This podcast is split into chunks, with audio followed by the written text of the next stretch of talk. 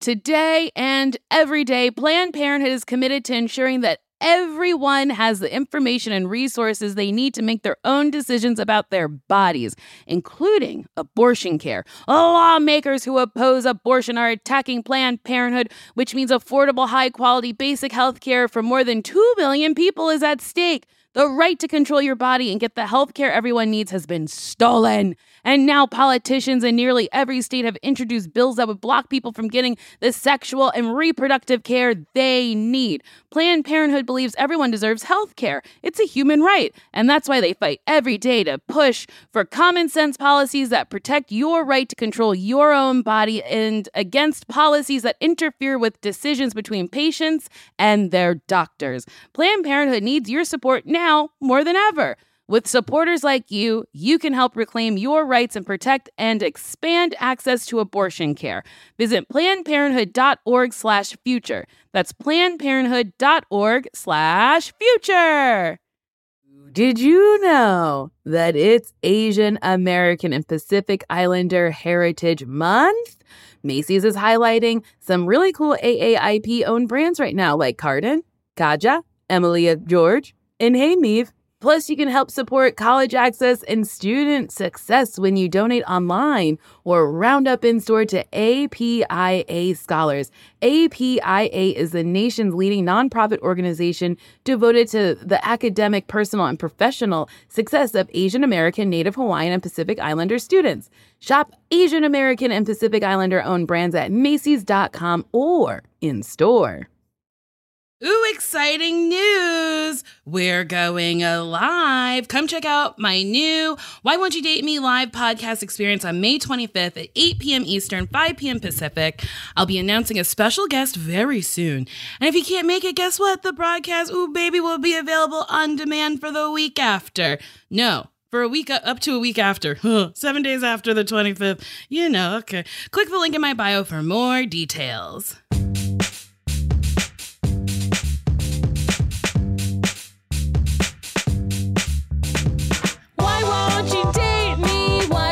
You date me? Why won't you date me? Please tell me why.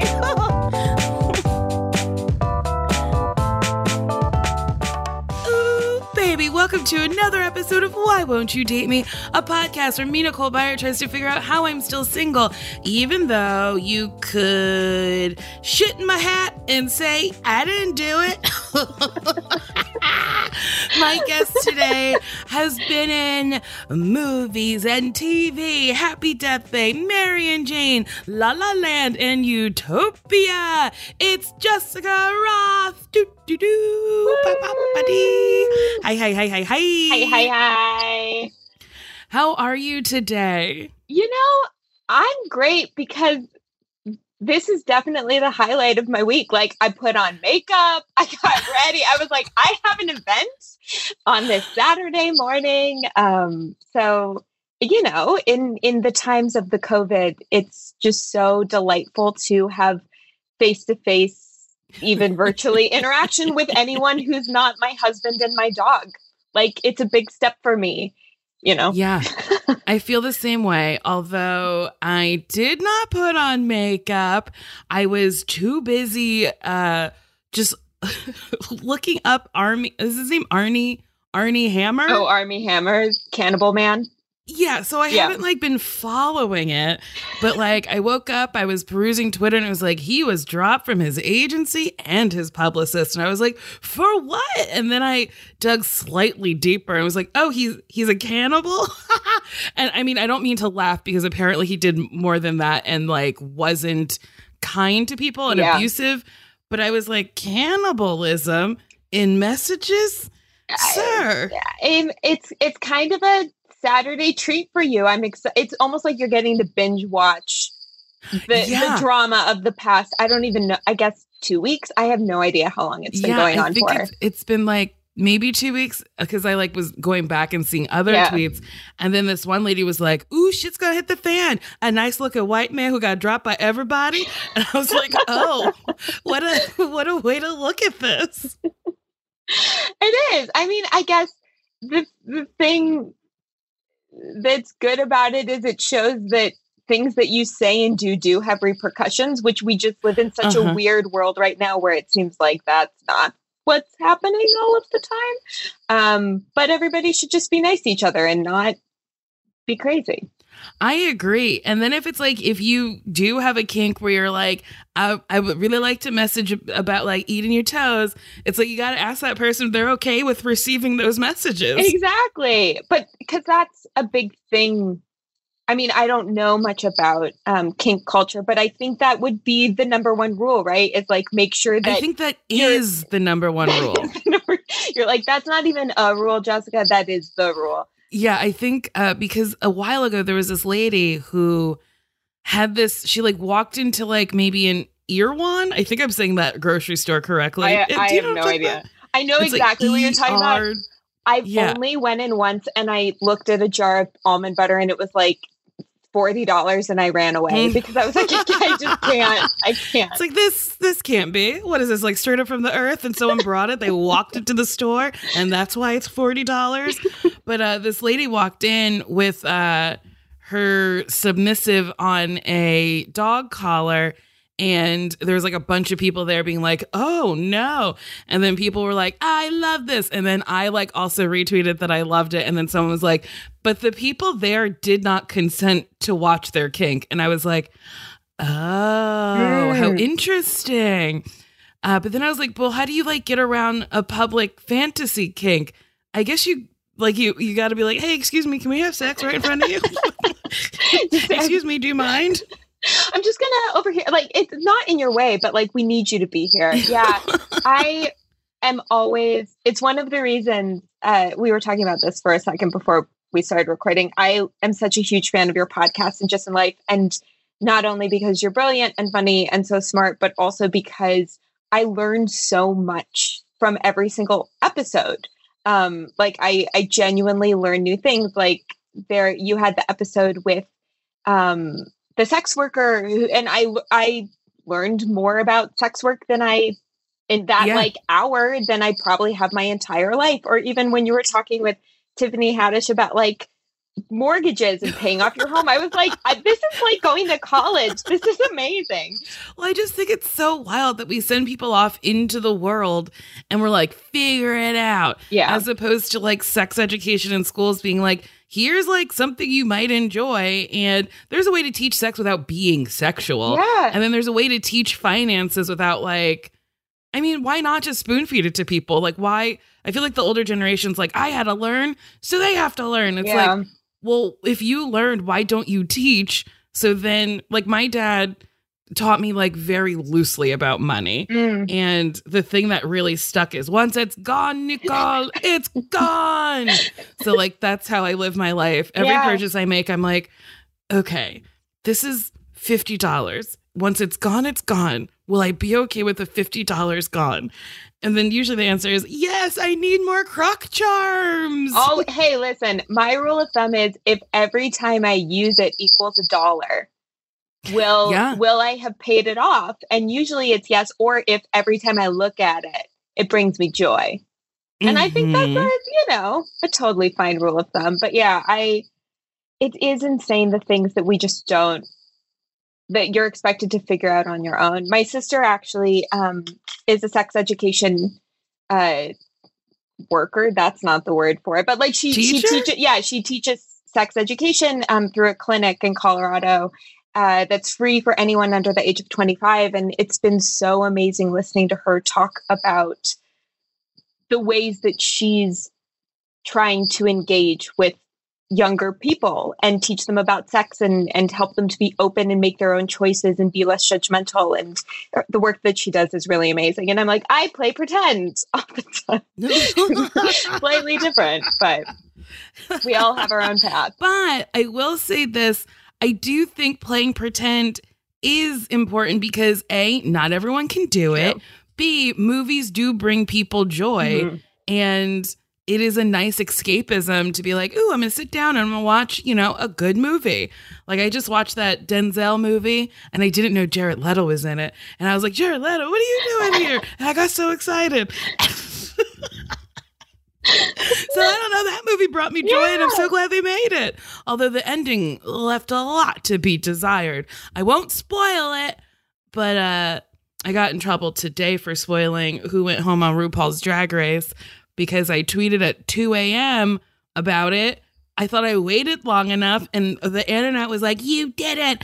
Imagine you were at work late at night. And I was like, I used to do shows at night. I just stay off Twitter. That's I is don't know. everybody just needs to learn a little self control. If you haven't watched it, don't go on the internet. Yes. Like I don't go don't go on. on. Like I, I am now a proud, used to be guilty, proud watcher of The Bachelor. I am part of Bachelor Nation, which is a horrible thing to say, but it's true. And if I haven't seen it, I'm not going to click on like, oh my god, shocking reveal. Like, just don't look at it. Mhm. Have some self control. Yeah, I just like stay off that little internet. Or if I'm like, okay, I'm going to venture on, I just know that it's going to be ruined for me. Like all the queens post their looks immediately after the East Coast like airing. So it's just like, oh, okay, like we're not going to even wait for the West Coast. I waited for the West Coast. I waited hours. It was 2 a.m. And I woke up to a bunch of people being mad at me. And I say, uh, I don't care. You were being very respectful because also you want to share the joy, I the joy and the drama and the sadness. Right. You got to share it. Yes. I was also watching this other documentary. mm, Just to like, bring it back to sex, but it's called uh, "Sex: The Untold Story." It's on Hulu, and it was really interesting because it was like uh, the kinkier side of sex. And this one lady, I love her so much. She figured out that people would pay her to like not get naked.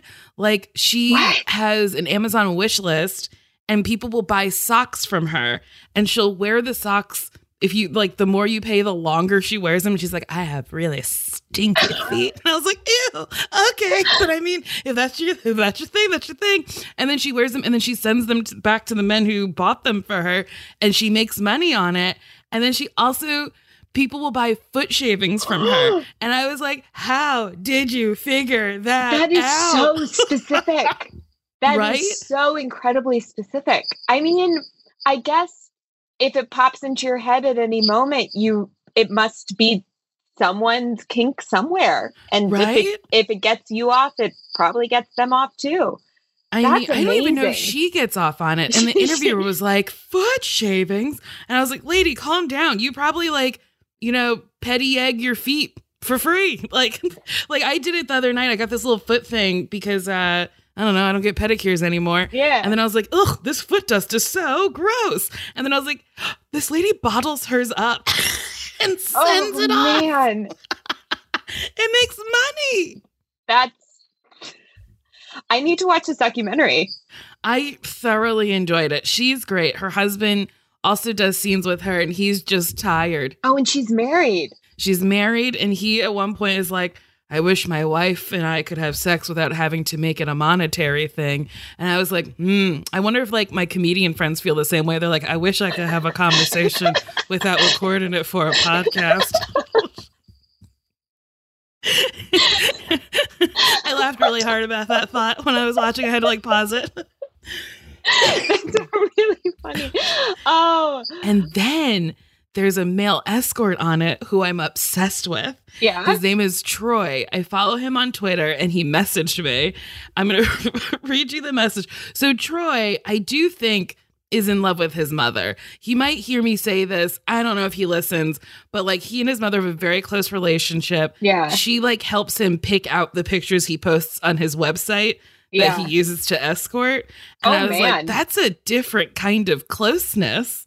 Uh, like, I'm not saying it's like wrong that his mother knows about it, but I'm like, Yeah. picking out pictures. That's, ugh, that's it. It's interesting. yeah. I I would not have my if if that was my profession.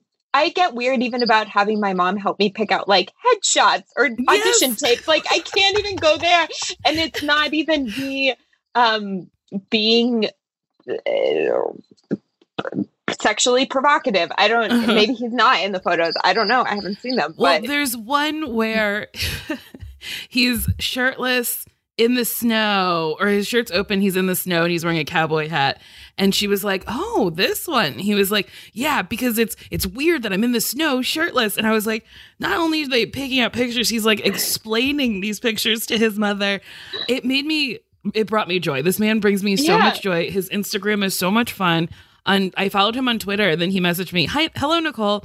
Your follow today came as a, a welcome surprise. I'm familiar with your comedy work, and I think you're wonderfully funny. I appreciate your support of escorts, especially appreciate your support of what I'm trying to do for women."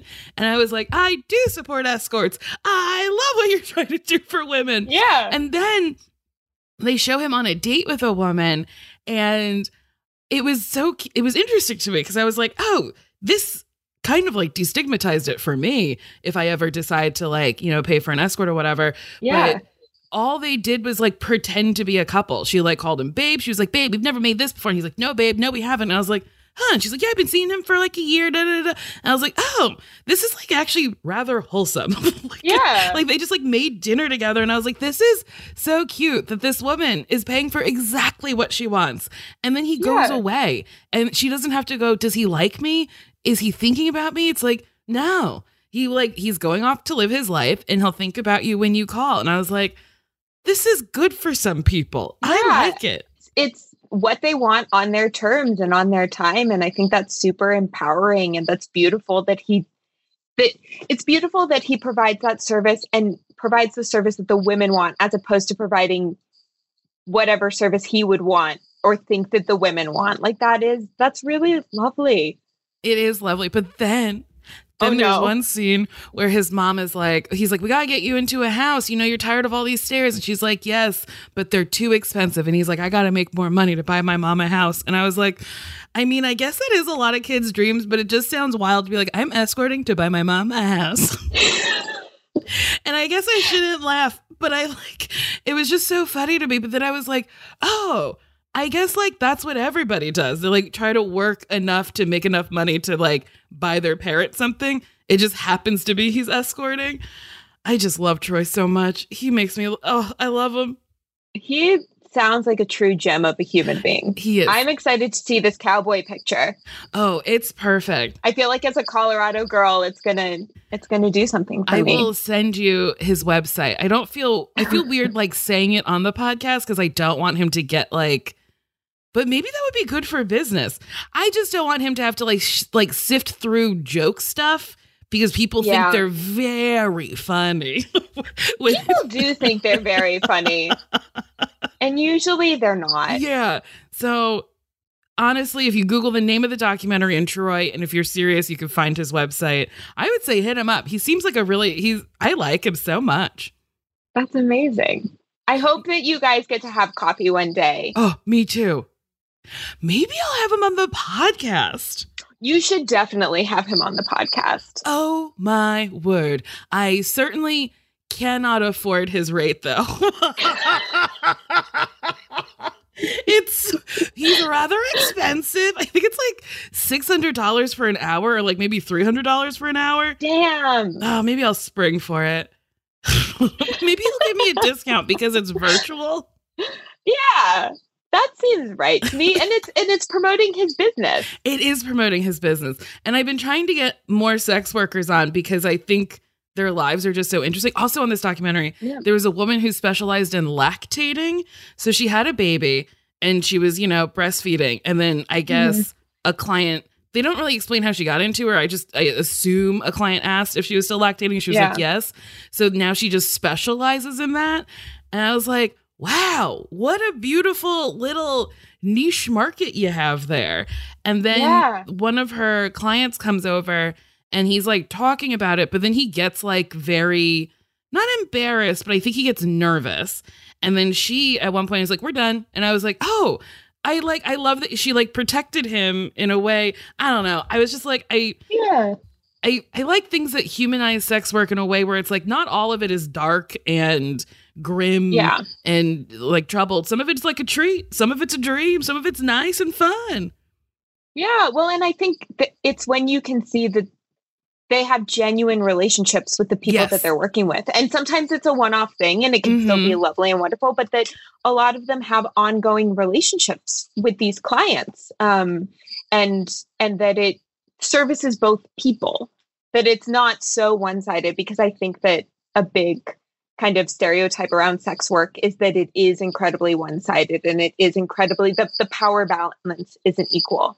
And so I love when people stand up for what's right for them and but also provide a service and they're really proud of it. I think that's Oh my god, did you watch the documentary? Because one of the girls basically says that. Really? Yes, she was like, it is not one sided. We do have a relationship. And I, yeah, that was, I thought it was very elegantly put.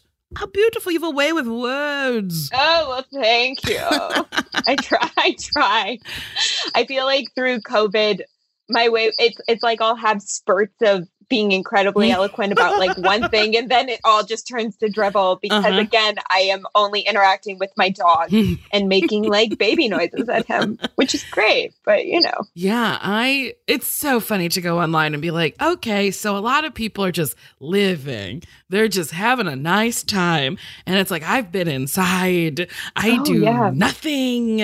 I just don't Yeah. want COVID. Like selfishly, like I know it's like, oh, you can pass it by being asymptomatic, but I'm like, oh, I just don't want it. I have yet Yeah. to see a fat person be like, I got it. I'm fine. I'm thriving. Like, where's Chris Christie? Like, he's not talking about how he's thriving. You know, like, and he got money, so I'm gonna stay inside. I, I think we should all stay inside, but I also don't think you need to compare yourself to Chris Christie. I think that's not fair to you. Oh, me, Chris Christie, uh, we're little twins. yeah, it's it's wild. And in LA it's just wild right now and people just I'm I'm just excited for when we get to herd immunity or vaccine Mhm. immunity or whichever one comes first. I'm excited to hug my friends. I can't wait to go to a wine bar and sit outside oh and like boy. Drink a glass of wine. Oh. I can't wait to go like on a plane and travel somewhere and like, be very Mhm. like even I'm like I'll go to Utah. I'll go to like Ohio. I don't care. Also like Italy and France. I will not go to Ohio. Uh, goodbye. but I think I'm going to keep wearing a mask on a plane because I have been wearing a mask regular regularly. Ooh, ooh, that word was hard. But I haven't gotten sick this year. Usually I get sick like twice a Mm. year. I haven't gotten sick. Yeah, me too. And then usually when I get off a plane, I'm like a little under the weather for like a couple days. But I flew to Oklahoma in November to shoot something truly for like a day. But I like didn't get sick and I felt great when I got off the plane and I was like, I think it's the mat. I think I think they help a little bit. So I'm gonna I'm gonna keep that after the pandemic. Do it. I Yeah. mean, we all have so many of them now. Yeah. Like I have so many masks. yeah, I have a ton. I do think there are probably some good habits that will all emerge from this with some really bad Hand ones also. washing. hand washing, uh, wearing a mask, not getting up in people's faces when they don't want you to. I I rented a pottery wheel, Oh, uh, so I've been doing the pottery. wait. Tell me about this. It's amazing, Nicole. You would love So it. is it at your house? it. No, my husband uh, opened a woodworking school Okay. right before COVID started, which was great timing. They're actually doing fine. It's just been crazy because they run a business, but he also is so worried about numbers. So they've shut down classes and Mhm. they're trying to kind of be respectful, but also not to go bankrupt. Yes. Um, so I put the wheel in his wood shop for the first couple months of the pandemic Oh. because there was no one there. And I had taken a couple classes. There's an amazing pottery studio near my house called Pot. And I took like the first two intro courses. So I knew kind of what to do. Mhm. But then I just got to go and futz around and make things with my hands, which, as you know, as a creative, like we you, we work so hard, but you don't necessarily have like a tangible thing to show for your work at the end of the day. So it's incredibly gratifying, and I I'm better than I was. I'm not good yet, but I've I'm trying to just become more consistent with my pottery throwing. I love this. Also, let's normalize not being good at everything. Yeah. I because I pole dance because it's a tangible thing where I feel creative. I haven't done it since November because I fell down my stairs. Bye bye. I heard you hurt your foot through your podcast because I'm a stalker. Um, but are, how is it? Is your cast gone? cast Was is gone. cast? So I've been in a Yay. boot. My boot is uh essentially gone. So I can like drive again, walk again. I just have to wear the boot if I like get a job and I have to be on my like a foot for hours at a time. So I'm just in a compression sock right now. And I think, and I did a little bit of yoga yesterday. and I was like, I think I might be able to do some like easy pull stuff. And I'm very Yeah. excited to get back into it because, like, working with my hands or doing something creative doesn't like replace acting and stand up, but it makes me feel better. And Yeah. it's been a, a real journey from uh, the end of November to now, not being able to do a thing. Oh yeah. I've had those lulls even being able to do a thing, even being able to go use the pottery wheel. There have been times where I'm like, what am I doing with my life? Everything is a trash fire right Yeah. now. I'm so depressed and I want to just sit on my couch and stare into space. Um, just because man, this past year has been crazy. But I'm so glad that you're gonna be able to go go back and pole dance your bliss away. Me too. And I had a skate gang, but I don't think I'll be able to roller skate for a while. Mm. So I started a sewing club. really? yes, my Jeans friend or like uh, embroidery or yeah. Well, my friend Meatball, who is a drag queen, who I keep talking about, I'm like, I already like I texted Meatball a while ago, and I was like, I'm gonna make you my best friend. Okay, deal with it. But um, Meatball sews and has a sewing machine. So I asked her which machine I should get. And he told me. So I bought it. And then I was like, but I don't know how to use it. And then my friend Sashir also has a machine. So we're just going to like wear masks and learn how to make tote bags and learn the basics. and I'm so excited about it. I love that. Because I was like, if we're inside for longer, or I could just take days to myself and alter clothes and like it'll be a nice therapeutic thing to do with my little handsies. My best friend and I have started tie dyeing old bed sheets and turning them into bandanas for dogs. I love it. Yeah, she um it, it's my best friend Alice who actually is the one who introduced me to your podcast, but she for her Did I birthday meet Alice? I think you Did did, she come to set? on Delilah. Yes, you did meet her. She's Um, very she's sweet. amazing. She's super sweet. She is in casting, but also has many other interests and things that she is amazing at, like being a wonderful friend and an amazing tie dyer. And last year for our birthdays, we both were so sad and Mm. out of whack. And I was like, I'm gonna do a camp day. Like, let's just get some tie dye and go outside in my backyard and turn things bright colors and it's stuck and it's something that we like to do now kind of like your sewing club it's like we have no idea what we're doing but at the end of the day we have like a beautiful thing that i that would delight a five year old which is all i really aspire to I love that. And I feel like more adults should kind of not like dig and find your inner child, but like if you have a whim where you're like, oh, I want to do this, I don't think anyone would want to. Literally text your best friend. They'll probably be like, Yeah. yes, I'll do this thing with you. yeah Especially the dumber, the better. That's my jam. Like whenever Oh, someone has a dumb idea, I'm like, ooh, that sounds stupid. Yes, let's fucking do that shit.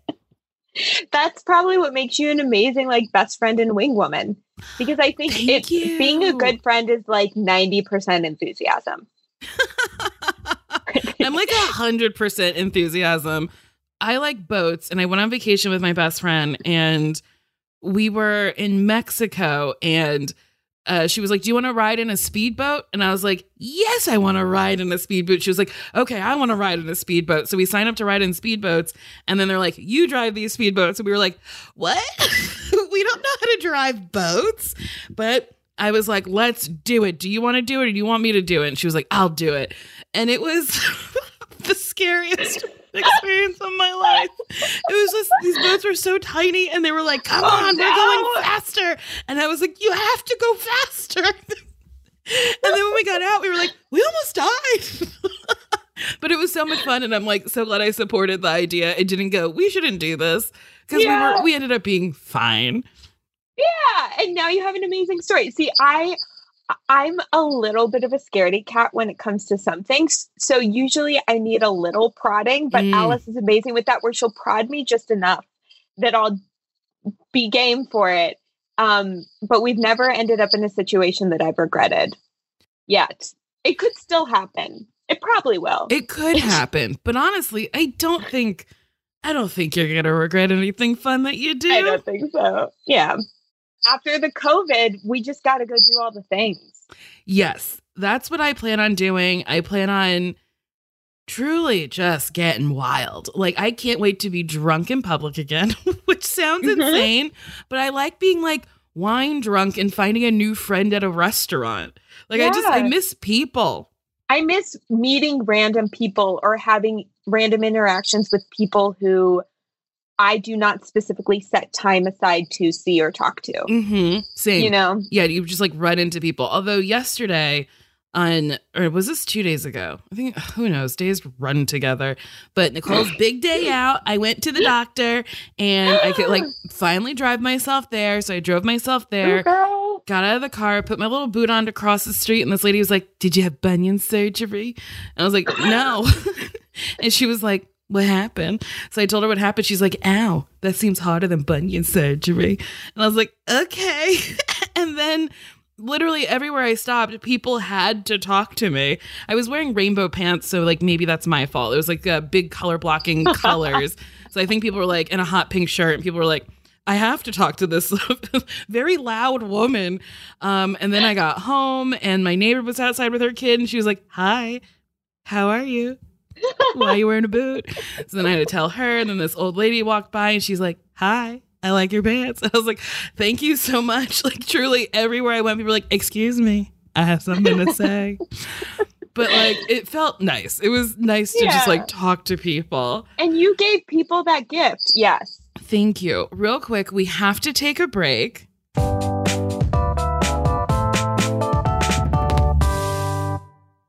Nuuly is a subscription clothing rental service that's all about helping you have fun and get creative with your style. Shift gears in your wardrobe without a complete and expensive overhaul. Dressy stuff, trendy going out clothes, casual tops, and premium jeans, sweaters, outerwear, vacation fits, you name it. For just $98 a month, you get a choice of any six styles each month.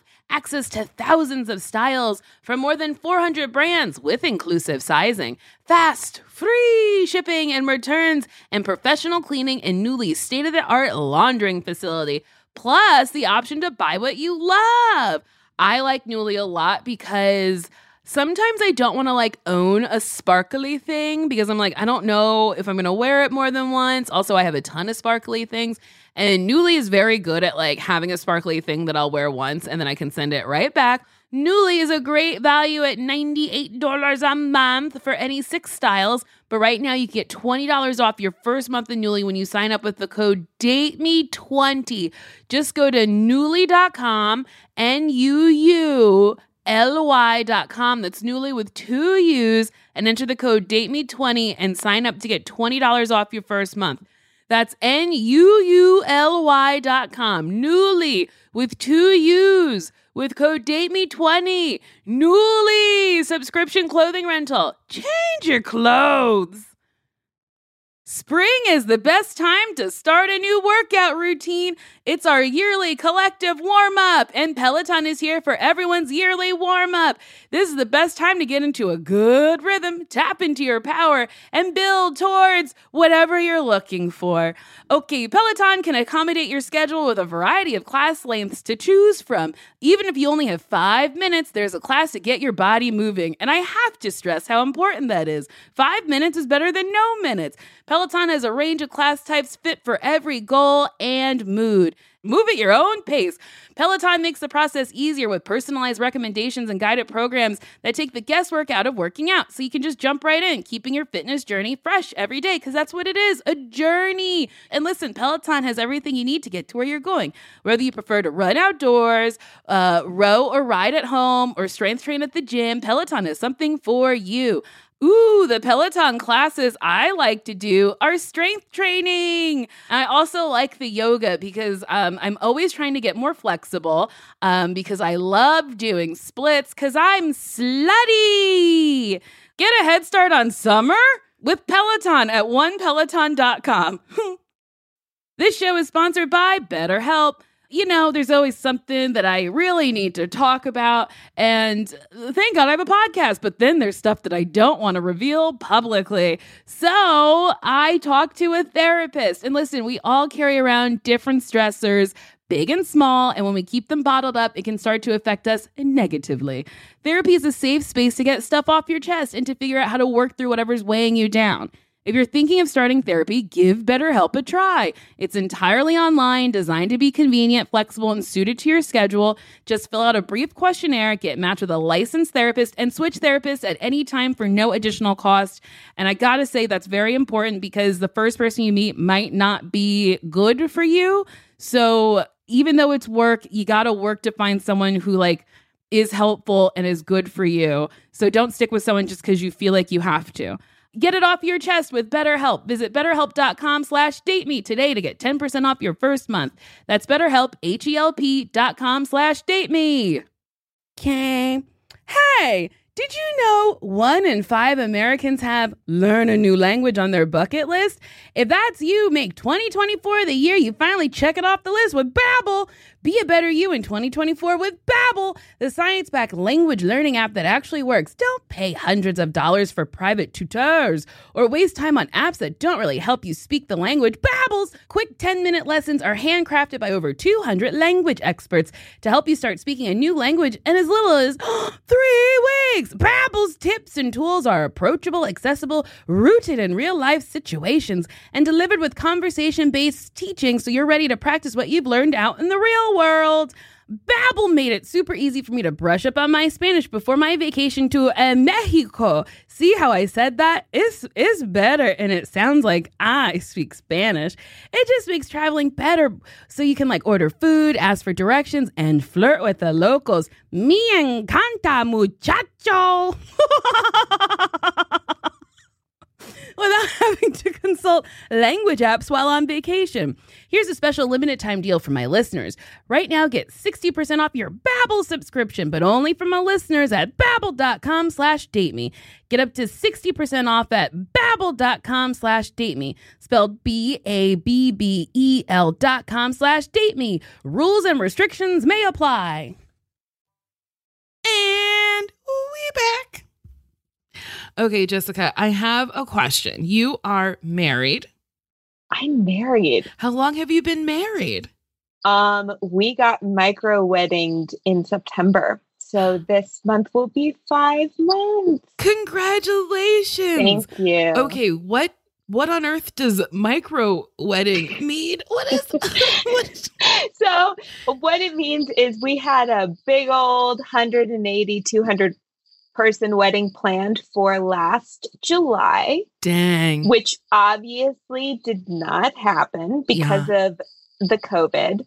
And Eric, my amazing, wonderful husband, and I sat down and we kind of thought it through and we were like, okay, we know people who were supposed to get married and have pushed their weddings. Mm-hmm. And then we also know people who have eloped and like what version of this do we want to do? And we decided we don't know when this pandemic's going to be over and we we've been together a really long time. We have been dating at that point for almost seven years and we were mm-hmm. like we just want to get married. Um, but it also felt important to us to have the core people who really supported our relationship and have been like a big part of our lives throughout it present. So we uh, whittled it down to a very a tiny COVID friendly number, and we got married in my parents' backyard in Colorado Aww. in the mountains, and it was like honestly, it was so perfect. I wish we could have had a huge dance party and everyone we knew there. And of course, I wish that our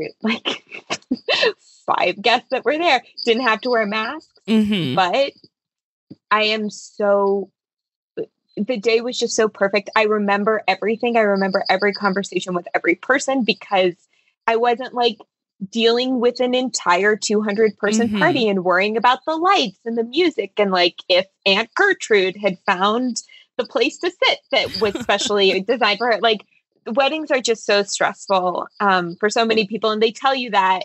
I think I, I, people told me that when I was planning. I was like, "Yeah, but I'll be different," and it's the planning wedding is the worst. Um, so I think we'll have a giant party once everyone is vaccinated. We're going to invite everyone and their mother and just have a giant party. And I want everyone to get really drunk and just lick each other and hug and dance and sweat. But but the amazing thing is we were able to zoom a bunch of people in. Mhm. So I don't know, technology is amazing. It was great. Oh, that sounds sweet. I'm glad that you Yeah. were able to have your wedding and have, you know, uh, people there on Zoom, people there in person. Like it sounds sweet and safe and nice. Yeah. It was it was really special. Thank you. Um. I'm so I'm so happy about it. He's just the bee's knees. I like him quite a lot. So He's very good. sweet. I met him at the table read. You Uh, did. he thought I don't know if you remember this, but you I guess you guys were sitting together and there was a lull in the conversation and then you turned to him and you were like, "So I just learned that Jewish people aren't white." And he he still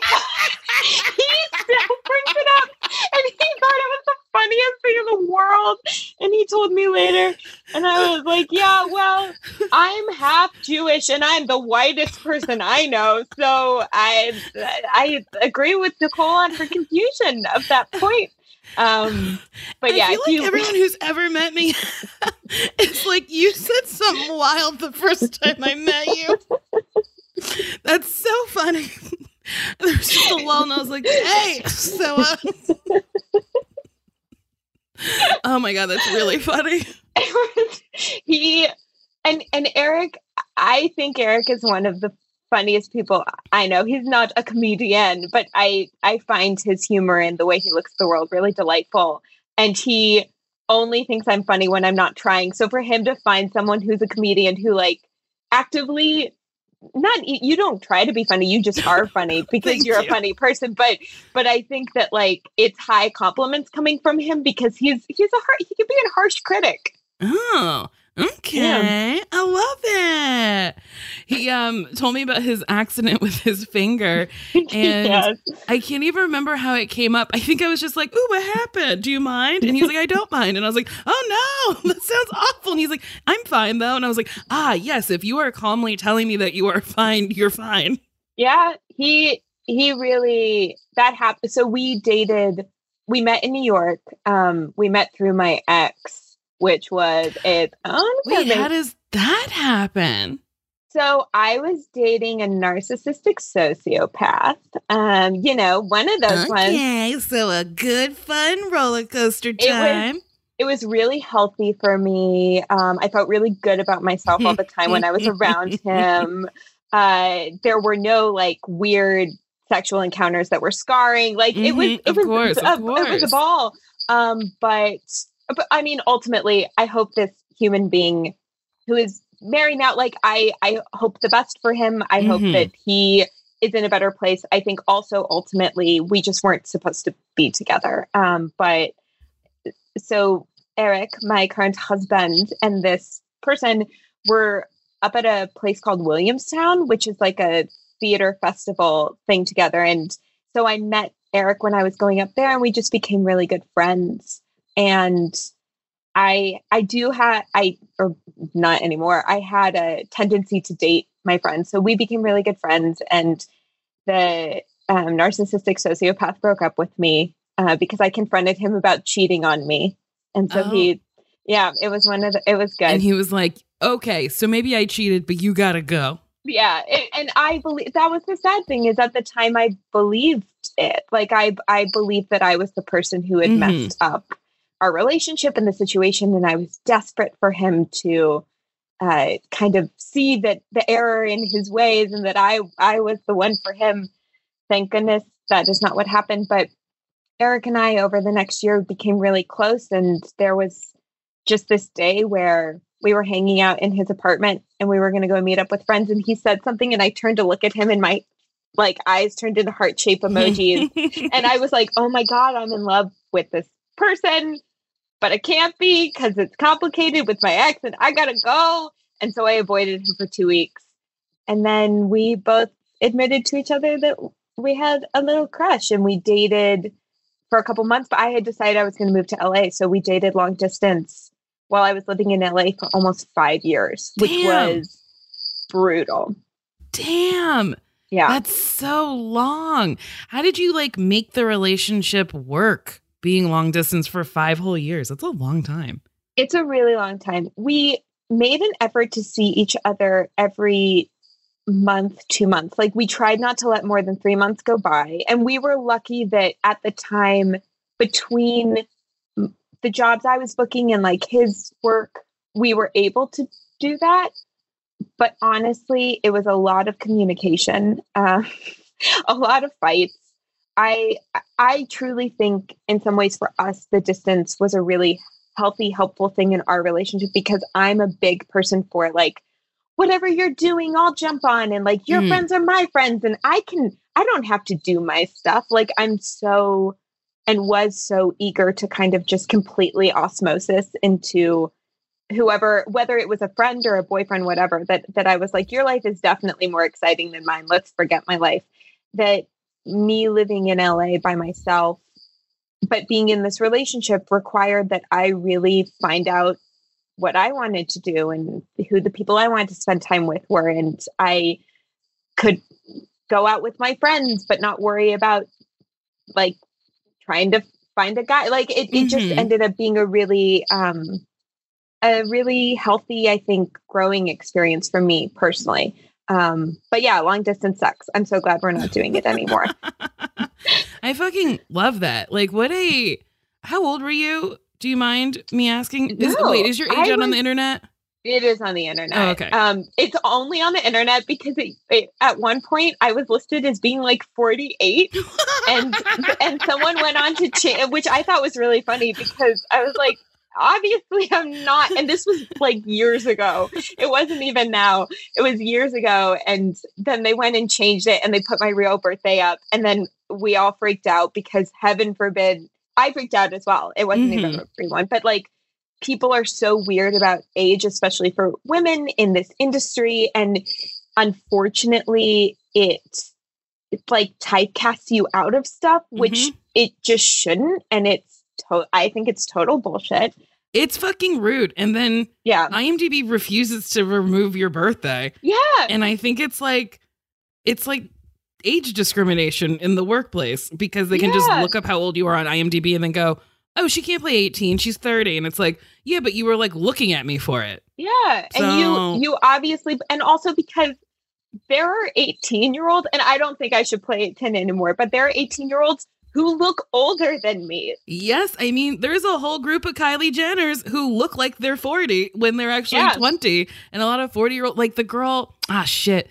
Uh, one of the girls from High School Musical, not the Tisdale, not the Hudgens, the one who wore headbands. I can't remember her name, but she's like Oh, but I know who you're talking about. she's 40 now and looks like she's 20 and i'm like guys age is truly nothing. Like you have like Yeah. let it fucking go. Yeah that's why i asked. I was like god forbid i like age out you on this podcast and then it's everywhere. No, it's it's out there.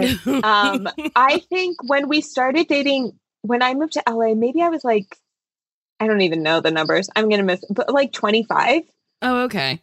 So i had been through but also the guy i had dated before was like the only real adult dating relationship i had been in Mhm. and i had dated him for almost three years three or four years and then when we broke up i did a couple months in new york of like i'll date anything that moves and i like went on blind dates and I asked people for number at the numbers at the bar. Like I was just like, I just want to have Yes. experiences. you were going through it wait i've never been on a blind date do you just like show up and then like ask around? Be like, are you my date? Are you my date? How does a blind date work? We did the thing where we were like, he was like, I'm wearing an orange shirt type of Mm, Thing? okay. I played by the blind date rules and I did not look up this person because we were set up by a friend. And I, I was Mhm. like, I'm not going to Google him. I, I want it to be a blind date. I want that experience. And he totally had Googled me. And I was Mm. like, then I, I get it. But also, like, where's the fun? Like, let's have it be totally mysterious. Right? Yeah, I try. Okay. When I go on a date with someone, I don't Google. I like, I just like will find their Instagram, be like, what do you look like in different pictures? So, like, I know what you look like when I see you. But I try not to like find out too much information. That's Yeah. for when we start dating. And then I will find your ex girlfriend to see if she looked like me or better. and I will find out who your friends are. So when I get to meet them, I already know what they're telling me. Yeah, well, you have to. It's like I have to like you enough to warrant the amount of time I'm going to spend virtually stalking you. Like that's Mhm. just it. I have to be invested in some some way because Uh-huh. time is money. But Time is money. Who proposed to who? You proposed to me. I was actually completely surprised, only because we were in a. We still are in a really good place. we were in a good place, and now we we're were not. in a good place. Now we're not. I don't like him, but uh, I don't like him, Nora. We're married. um, we we were just in such a good place that I wasn't thinking about it. Um, I knew he was my person. I knew that I wanted to spend the rest of my life or a significant amount of time with him. We, you know, it's nice. We have very similar kind of life goals Mhm. and things that we want. And so I knew that all of those things matched up. And honestly, I had known that from back when we were friends. Like, I think it's one of the reasons that we ended up dating and that distance even worked is because we knew that the visions we had for our lives were very similar in a lot Mhm. of ways. Um, but so he, my grandmother had passed away and I had inherited her wedding ring. So my mom had kind of like sneaky, not so sneaky, gone up to him at Thanksgiving and been like, hey, so if you want the ring, it's yours. Like if you want to propose with this mm-hmm. ring. And he was like, I was actually going to ask you about it. So he did it on New Year's Eve of 20, I guess it would be 2018. Um, and my whole family was in on it. And he proposed in the woods behind my parents' house, very close to where we ended up getting married. And he made a, a ring box out of a piece of an aspen tree and put it in there. And our dog was there and he had like hot chocolate hidden. It was so cute and very personalized for me, which I think is what makes a good proposal. Mhm. Um, and we both cried a lot. And he apparently was super nervous. I was nervous too because I I was pretty sure I knew what was happening. Um, so I just started asking him really dumb. I was like, "What TV shows did you watch when you were a child?" Like I just verbal vomiting and like talking about salute your shorts for no reason. it was very silly, but it was it was incredibly special and I feel very lucky to have found him. He is a very good kind of balance for me. He balances me out, which is nice. I love this. Does he have Yeah. any friends or siblings for me? He does not have any siblings. All of his friends at the moment are in relationships or Mm. people that we just wouldn't even bother sending your way because there's a real reason that they're single. Yeah, that's the answer that I get almost every time I ask somebody. They're like, Yeah. everyone's either married or they're single for a reason and they're bad. Nice friend, but bad at dating. Yeah.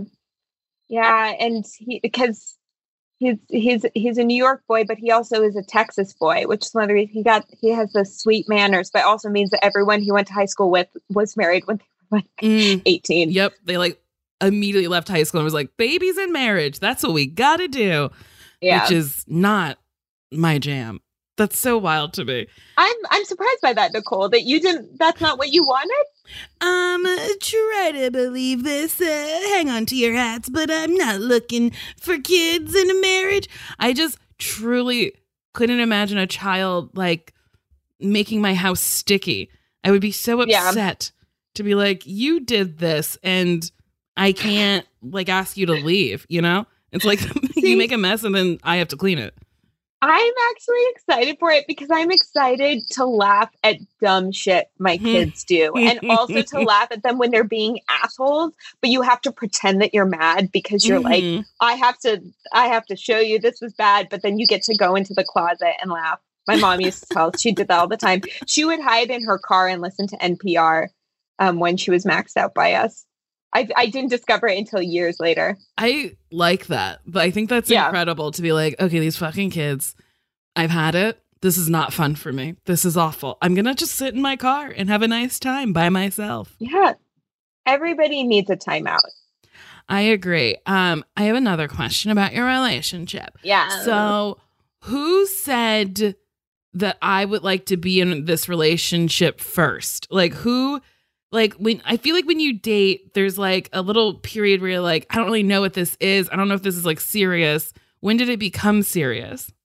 Yeah, that's such a good question. Or was it serious like right at no, the it, jump? wa- it wasn't. It was not because he made it very clear. He was like, I don't want to be in a relationship. We probably shouldn't even be dating each other. I he had gotten out of a serious thing not long before and needed some time. And I was like, oh, totally. I don't want anything serious either, which was a complete lie. Mhm. um because I was just like, yeah, yeah, yeah, I'm cool. I'm cool being super casual.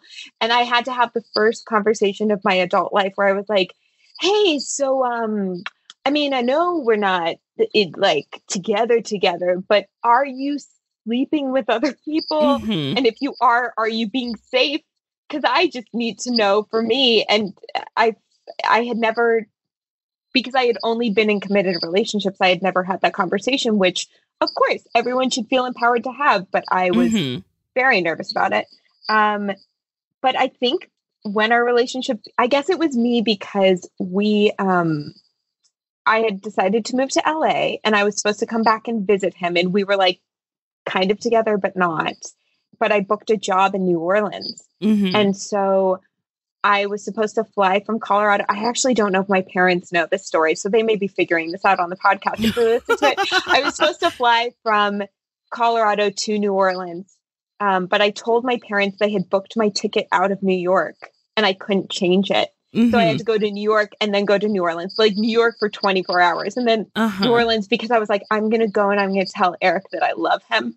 I'm just going to do it Uh-huh. because I love him and I have to see him. And so I flew to New York and told him that I loved him and then like got on a plane and went to New Orleans the next morning and and it was delightful. Luckily he said it back because that would have been a big gesture. he was like, Yeah, about that. No. Yeah, and a real financial hit for you to be like, okay, so I booked this ticket to New York. I'm gonna say I love you, and he's like, mm, sorry about it. And you're like, okay, cool. That was, especially if you flew Well- first class. My God.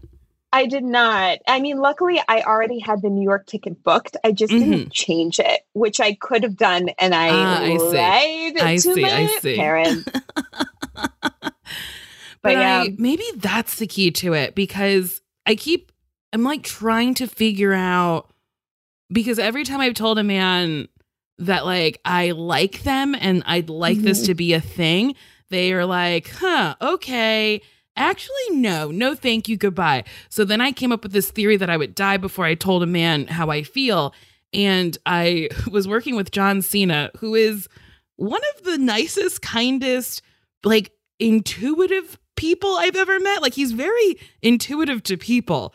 Um, that's amazing. yeah, and it was like I didn't know what to expect. I was like, oh, he's like a very famous person who's like who a former wrestler. I was like, and he's like muscly. Uh, we might not get along, but then I like just we would talk for hours and not hours, like but like in between setups and stuff. It would just be like, wow, we're really getting into this.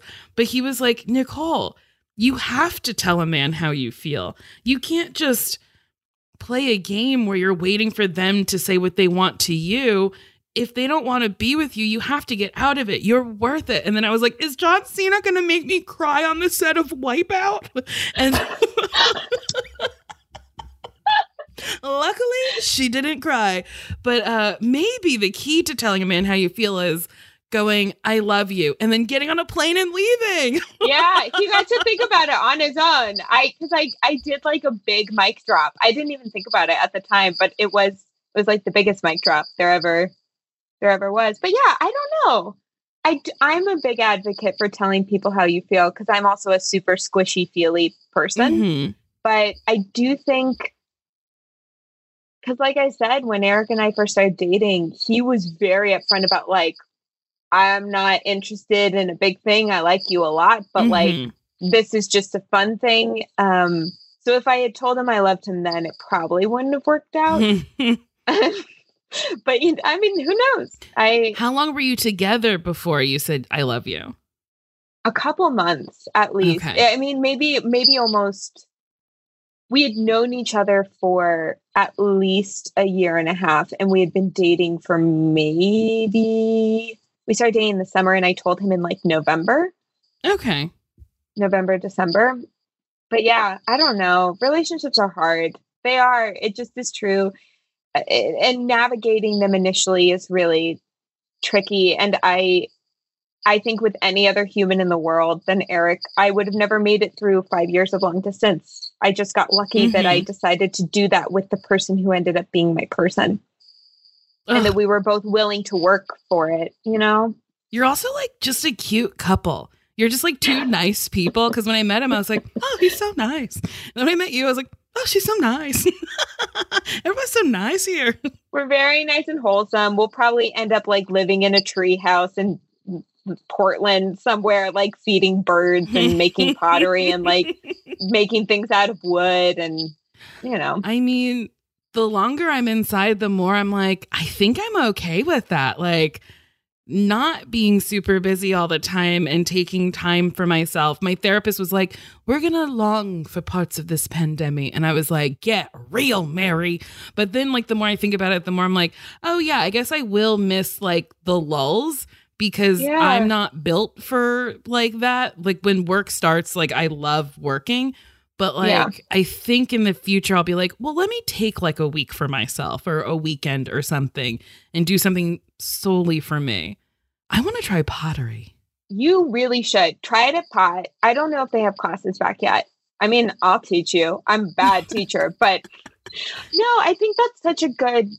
It's something we should all keep in mind because I'm the same way. I love working and I get like work blinders on. Mhm. And you, especially, I don't know if I realized until we were on set together. I was like, oh shit, Nicole is like producing her life. I think stand up comedians have to be like their own producers because you're writing your own material, you're booking your own stuff, you're dealing with your schedule. You also are doing like your podcast, nailed it, and like a million different things. And you are the producer of your own life. And I think a lot of creatives are. And so it's hard to not always have something on your to do list that Mhm. feels pressing and feels vital, especially when you've hustled so hard to get where you are. But I do think it's so self care is so important. And I'm I'm preaching to the choir and I, I'm saying the not that I'm saying the words that I should be saying to myself Mm-hmm. because I'm like yesterday. I, just finished. I I wrote the first script I've ever written, which was very scary. Congratulations. That's Thank fucking you. hard, man. Ooh, It's wait. really hard. It, like you get an idea and you're like, oh my god, this is gonna be a treat. It's gonna flow out of me, and then you get in front of your computer and you're like, mm, what's a word? I don't know. What's dialogue? How do I write these people different than the way I speak? yeah, and how do I like move plot along, but not make it just about plot? And it needs Uh-huh. to have layers and be funny and approachable for more than just me. Like I want more people than just me to enjoy this. Um, it's so hard. I have so much respect for anyone who's ever written anything, whether or not it's ever been like produced or published or what. Like, good for you, because man, it's so hard. But so I, I finished, and we're kind of in an in between place with it. And yesterday, I was in. I was just like, I did like yoga in the morning and worked out a little bit and like walked the dog. And I was like, oh my God, what am I going to do with my day? And it really freaked me out. And I told Eric when he came home and he was like, that's okay. You can be okay Mhm. with the fact that you did nothing. And I was like, but then what have I done? Like I'm I'm so I'm not cut out for it. But it's good practice. It is. Uh, have you worked any during COVID? No, other than writing this script. I have not I have not been on a set. I have not um done like I've done like on tape auditions. Mm-hmm. Uh but I I would love to be on a cartoon because I'd love to do some voiceover because that feels safe and fun. Yeah, uh, that's I've been I do what cartoon is it? Oh, Boss Baby. I've been doing. I play I play this very aggressive little baby. That's my favorite thing that I've learned all day. And probably the only reason I will ever watch Boss Baby. and she's really funny. She so like when I watch the animation to like my voice, I'm like, this is what a treat. Uh, and that's like the like the one consistent thing I've been doing. And at first I was like, yes, voiceover, da da da, we could do it at home. Did it at home. They were like, your sound was bad. So then I had to go to the studio and I it's like a it's a little stressful because I like you wear a shield, you have your temperature taken, there's like hand sanitizer everywhere, and you're like, I could get it here. I don't know. But like they take the precautions, but like Yeah. it's been it's stressful. It like adds a layer of this like insanity to this already very insane thing that we do. Yeah. Well, I have friends who are on set right now and they're like, it's just weird because everything is so separate and sterile. So, like, people aren't allowed to like sit and hang out between takes. No. Everybody has to go to their own little bubble room. And like, that's one of my favorite parts of working is getting to Uh-huh. know new people and shooting the shit and being grumpy that lunch has been pushed but we're all in it together like like doing you know having that kind of communal experience which i don't know if we're going to be able to have for a while Yeah, that's a bummer. One of my favorite things is the morning when the trailer has like songs playing and there's like four Yeah. people getting going through the works as they say in Hollywood. um and then I really love the vans when like everyone is packed in a van and it's like that's gone. Those two things are gone. And then like my friend Michelle she put on her Instagram, she like literally, you know, those like stadium bubbles that you can get when you go to like a sporting event? It's like a oh yeah encasement for the rain. She sits Yeah. in that between takes because it's like, well, I'd rather not just be breathing the same air as people. And I'd love to have my mask off. And the way I can have my mask off is if I am in my own contained place. Yeah. And I was like, dang, it's changed so much. Yeah, like I miss like shooting the shit with like like a like the camera operators. Like you can't get too Yeah. close to them anymore. And I love asking questions.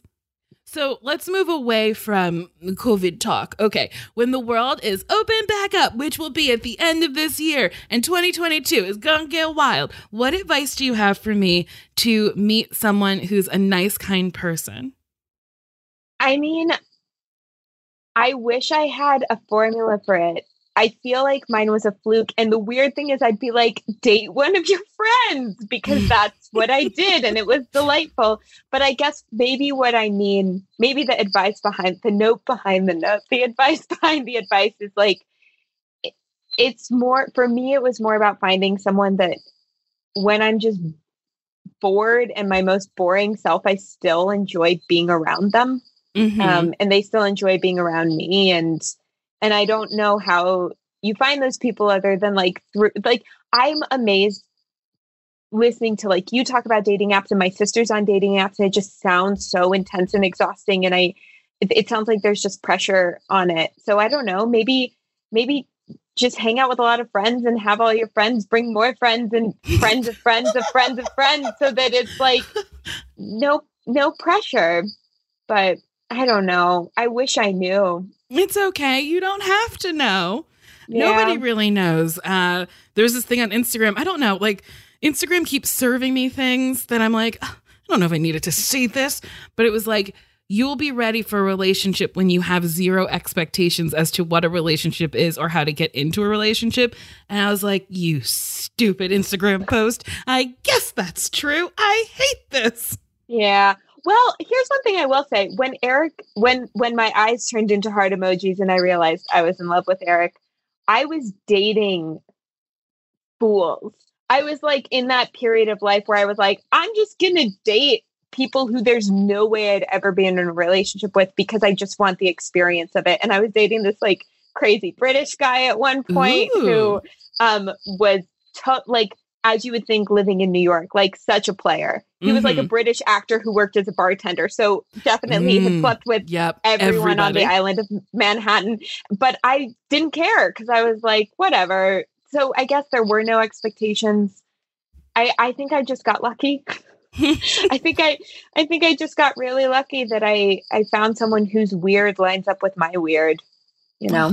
I love it. And I want it for me. It's going to happen. I'm claiming it. I think it's definitely going to happen. I think that like a lot of people will have gone through so much soul searching during this time and people are going to come back out into the world knowing what they want and ready to seize it.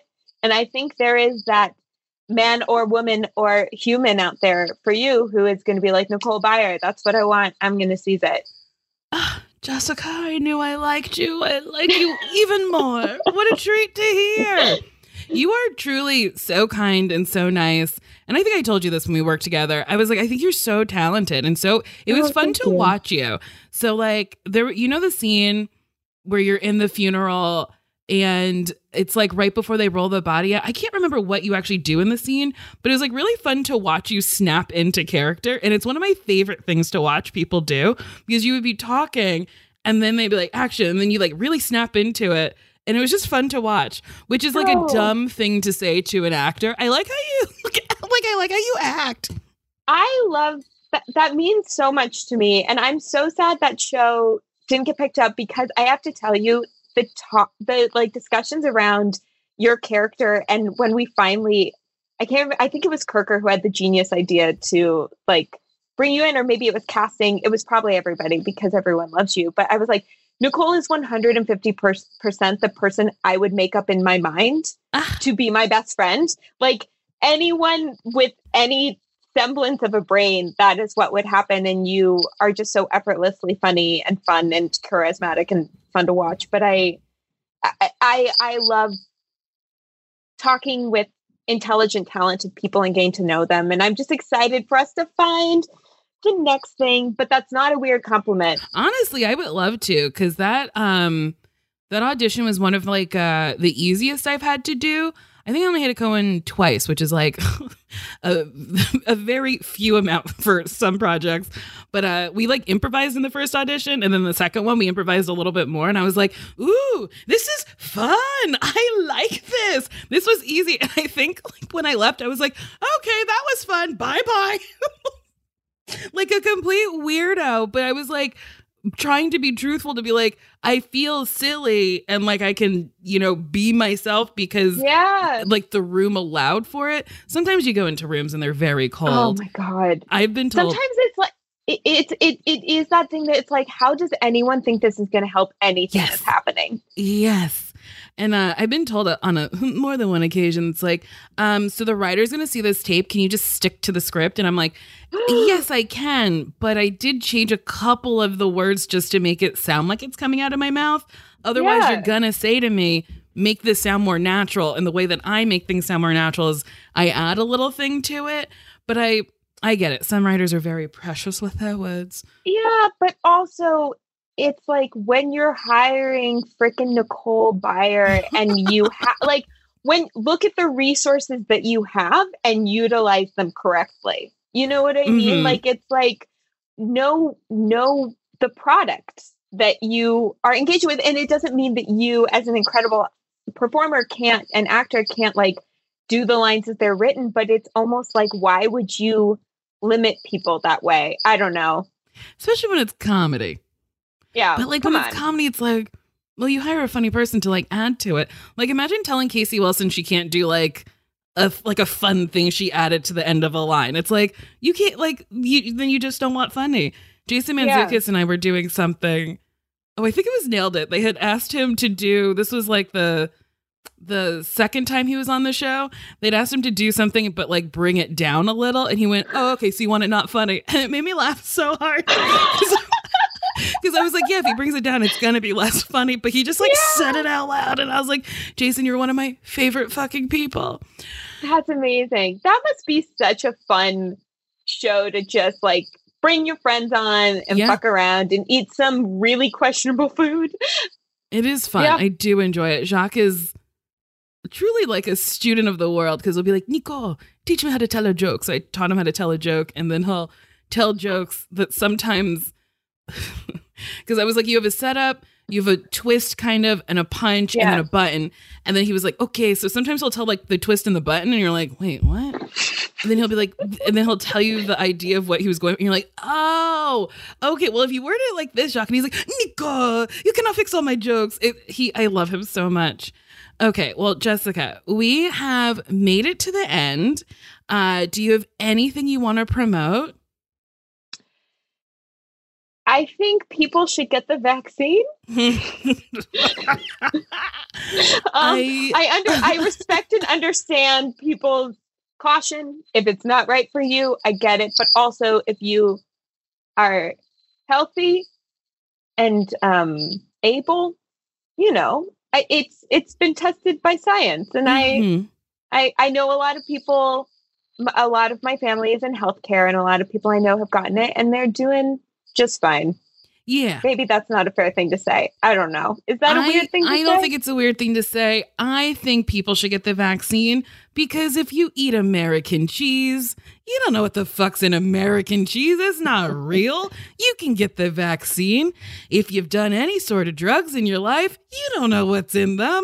You can get the vaccine. We eat so much pesticides and bullshit that I'm like, yeah. You saying that you don't know what's in the vaccine is literally insane to me because you eat oranges when they're out of season. How do you think they keep those oranges Yep. readily available to you? You're eating year old oranges that have been uh, deprived of oxygen and put in a big old tank. Yes, I watched a documentary. So I think it's a good thing to promote. Also, I'll promote this for you. Watch Happy Death Day to you. It is such, Oh, or is it just Happy Death Day? There's both. There's Happy Death Day and Happy Death Day to You, which is the Mm. sequel. Yes. Well, watch the first one first and then the second one. If you you'll watch the second one because the first one I truly had such a good time. It was like Thank it's you. funny and it's like gruesome and it's it's just really fun. I enjoyed it. And the second one's just as good.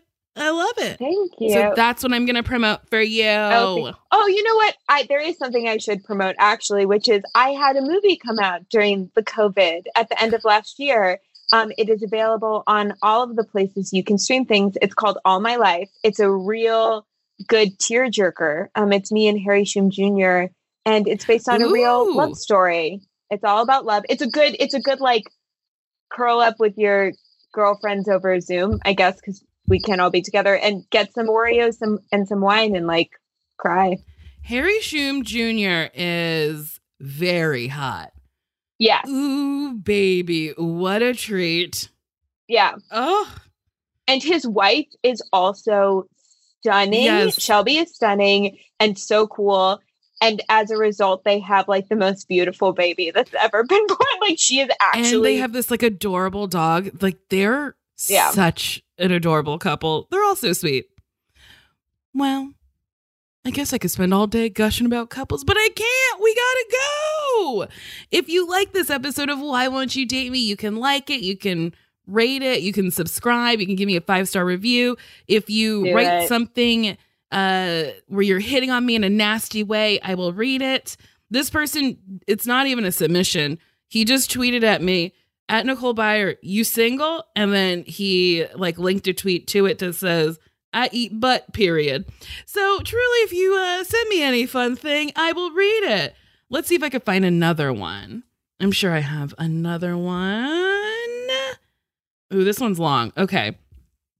Hey, Nicole, believe it or not, it's the seventh straight male who listens to your podcast. And boy, do I have a dick for you. And by dick, I mean a thick 10 inch dick with a gift bag on it that says, To Nicole, once you unwrap this quarantine gift, I'll bend you over your motorcycle and pound you so hard, it'll make you say, Is, is that my Theragun? No, it's my, I mean, your big old honking dick. I'll grab those little titties of yours.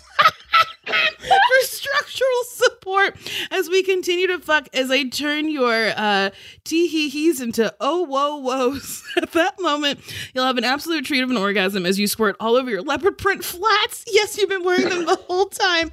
And then we'll get into your Jeep and head out for some tacos and beer because we earned it. Truly a dream. Honestly, just a dream. I lied. I'm just another gay male who listens to this podcast. I honestly got so excited. I was like, maybe that's gonna be my I boyfriend. was excited for you. Oh Ah, boy. what a tease. What a tease. Well, that's it. Bye bye. Nicole, you you didn't ask me if I would date you. Oh shit. Okay, did you stop recording? me? No. Okay, great. yet. Jessica, you actually don't even cut this part out, Marissa. oh boy. I really forgot to ask. Jessica, I oh my god. This is what happens when I take gaps in between recording. I just like forget what I'm supposed to be doing. Jessica, I've missed it with I think two or three people, but you caught it. Would you date me? I think maybe the reason you missed it is because you know the answer, Nicole, which is a resounding yes. But truly, I I- it's I was talking with a, my friend about this before, and she was like, "Jessica, you are the straightest person I know," and I was like, "I know, but Nicole is funny. She's beautiful. She's smart. I wouldn't need to be funny. Like." You would be the funny person in the relationship. There would be no pressure on me. And y- you like cooking and learning new things. And I think it would be a delight. Ugh, thank you. Honestly, I'm glad that you reminded me because I love that answer. Okay, now we go bye bye. That's it for Why Won't You Date Me with me, Nicole Byer. Why Won't You Date Me is produced and engineered by, oh, the sweetest woman I know, Marissa Melnick. It is executive produced by other wonderful people Adam Sachs, Joanna Solotaroff, and Jeff Ross. Thanks for listening. I love you. Thank you so much. We'll be seeing you next Friday with a brand new episode. What a treat! What a dream!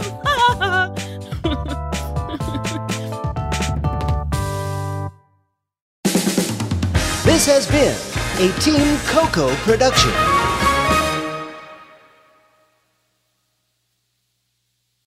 Stay connected this winter with this unbeatable deal from BreezeLine. Get reliable, fiber powered internet for just $19.99 per month with all in pricing for two years. But that's not all. Your first month is on us. This deal gets better with a free modem and installation, along with free Wi Fi your way whole home coverage. Safeguard your network from cyber threats and keep all your devices connected and secured with this amazing offer. Act now. Terms and conditions apply. Offer expires March 3rd, 2024. Learn more at breezeline.com. Love the flexibility of working in all sorts of places?